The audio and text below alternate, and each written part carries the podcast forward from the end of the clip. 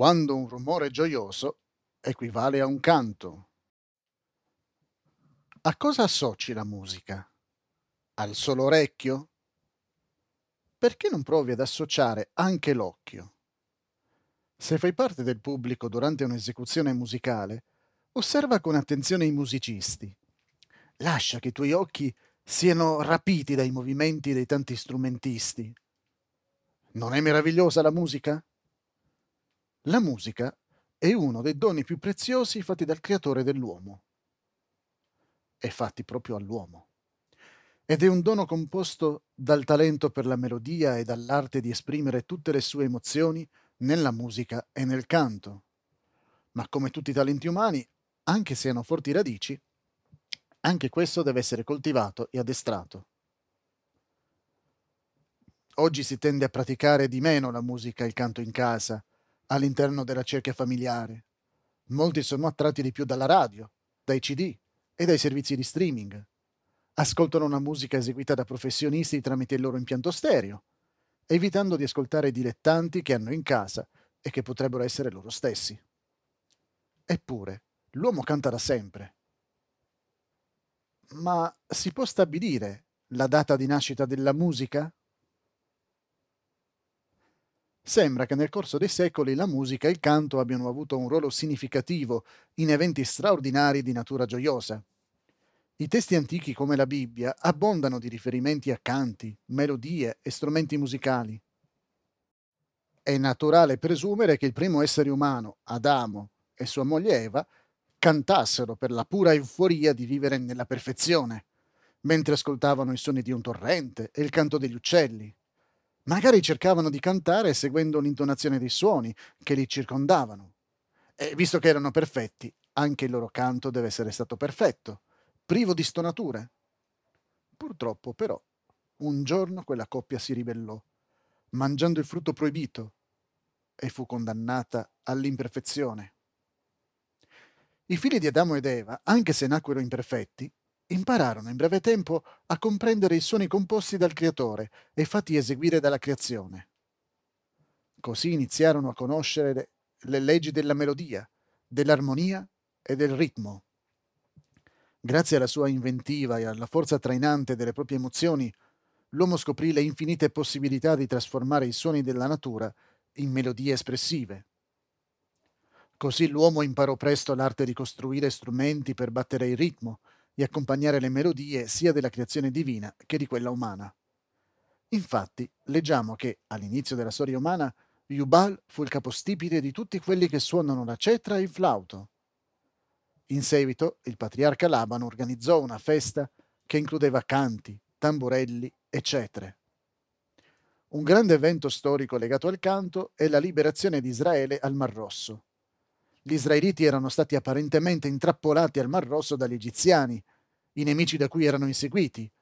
Ma Dio aprì miracolosamente una via al suo popolo in modo che potesse attraversare il fondale marino asciutto e salvarsi. Con indicibile gratitudine e timore reverenziale, il popolo proruppe in un bellissimo cantico trionfante con cui lodò Dio. Dopodiché si legge che la profetessa Miriam, sorella del condottiero Mosè, prese in mano il tamburello e tutte le donne si unirono a lei danzando e ritmando il canto. Sembra che in quell'occasione sia stato ufficializzato anche un nuovo genere musicale, ovvero il canto antifonale. Questo particolare stile prevede che una persona o una parte del coro canti uno o più versi a cui risponde il resto del coro, oppure l'intero coro. Nel caso del canto di vittoria menzionato in Esodo, dopo che gli uomini cantarono le parole contenute nei primi due versetti ovvero nel versetto iniziale in cui sono contenuti, le donne ripeterono le stesse parole in continuazione, mentre gli uomini cantavano l'intero cantico. Visto che le donne davano il ritmo con i tamburelli, di sicuro non ripetevano i due versi iniziali in modo casuale, ma in momenti specifici. Eh, è un vero peccato che non abbiamo a disposizione lo spartito originale. Naturalmente esistono alcune versioni moderne di quel cantico realizzate da diversi gruppi religiosi oppure dal mondo del cinema. Eh, si pensi al film I Dieci Comandamenti. Ma difficilmente nessuna di queste rispecchia la melodia e l'arrangiamento originali. Il moderno canto gospel è basato sul canto antifonale. Togliendo un paio di piccole poesie riportate nel libro di Genesi, il cantico di vittoria menzionato in Esodo è la più antica canzone scritta e conservata nella Bibbia. Visto che la liberazione di Israele avvenne nel 1513 a.C., si può dire che è anche una delle più antiche composizioni mai realizzate. In questo caso, così come nella maggior parte dell'antica documentazione musicale, come composizione abbiamo solo la parte del testo. Il secondo cantico più antico menzionato nelle Sacre Scritture è quello di Deborah e Barak, registrato nel quinto capitolo del Libro dei Giudici. Naturalmente non è stata fatta una registrazione musicale, ma solo documentaristica. Anche questo cantico descriveva una grande liberazione miracolosa da parte di Dio. Quando pensiamo alla musica e al canto di cui parla la Bibbia, è normale fare un'associazione mentale con il Re Davide, Questi è stato uno dei musicisti più importanti della storia antica, perché componeva, suonava e cantava canzoni. Inoltre preparava arrangiamenti orchestrali e corali. Ma quali erano gli strumenti a disposizione delle antiche orchestre? Antichi strumenti musicali. Diamo un'occhiata ai vari strumenti. Si possono classificare in tre categorie: strumenti a percussione, strumenti a fiato e strumenti ad arco o a corde. Molti di quegli strumenti erano piuttosto primitivi, ma alcuni rispecchiavano una singolare bellezza. L'archeologia ha portato alla luce molto materiale di remotissima invenzione che oggi possiamo studiare. Iniziamo dagli strumenti a percussione, come il tamburello. Questo era un piccolo tamburo da tenere in mano dotato di una sola maniglia, era un anello di legno poco profondo, ricoperto da un lato di pelle, da colpire con le dita o con la mano. L'archeologia ci dice che i primi esemplari di questo strumento sono incredibilmente antichi. Erano molto usati nelle feste organizzate in casa ed erano suonati principalmente dalle donne per accompagnare i canti e dare il tempo nei balli. Poi abbiamo i cembali, detti anche cimbali o piatti. Fatti di due parti distinte, i cembali erano costituiti da lastre concave di ottone, la cui superficie poteva essere piatta oppure costituita da coni cavi progettati per essere percossi insieme. La storia ci riporta il nome di alcuni antichi cembalisti professionisti. Asaf, il braccio destro musicale del re Davide, ed Esdra, discendente di Asaf, direttore di un'orchestra composta da 128 suonatori di cembali. Gli strumenti a fiato erano principalmente flauti o pipe e corni.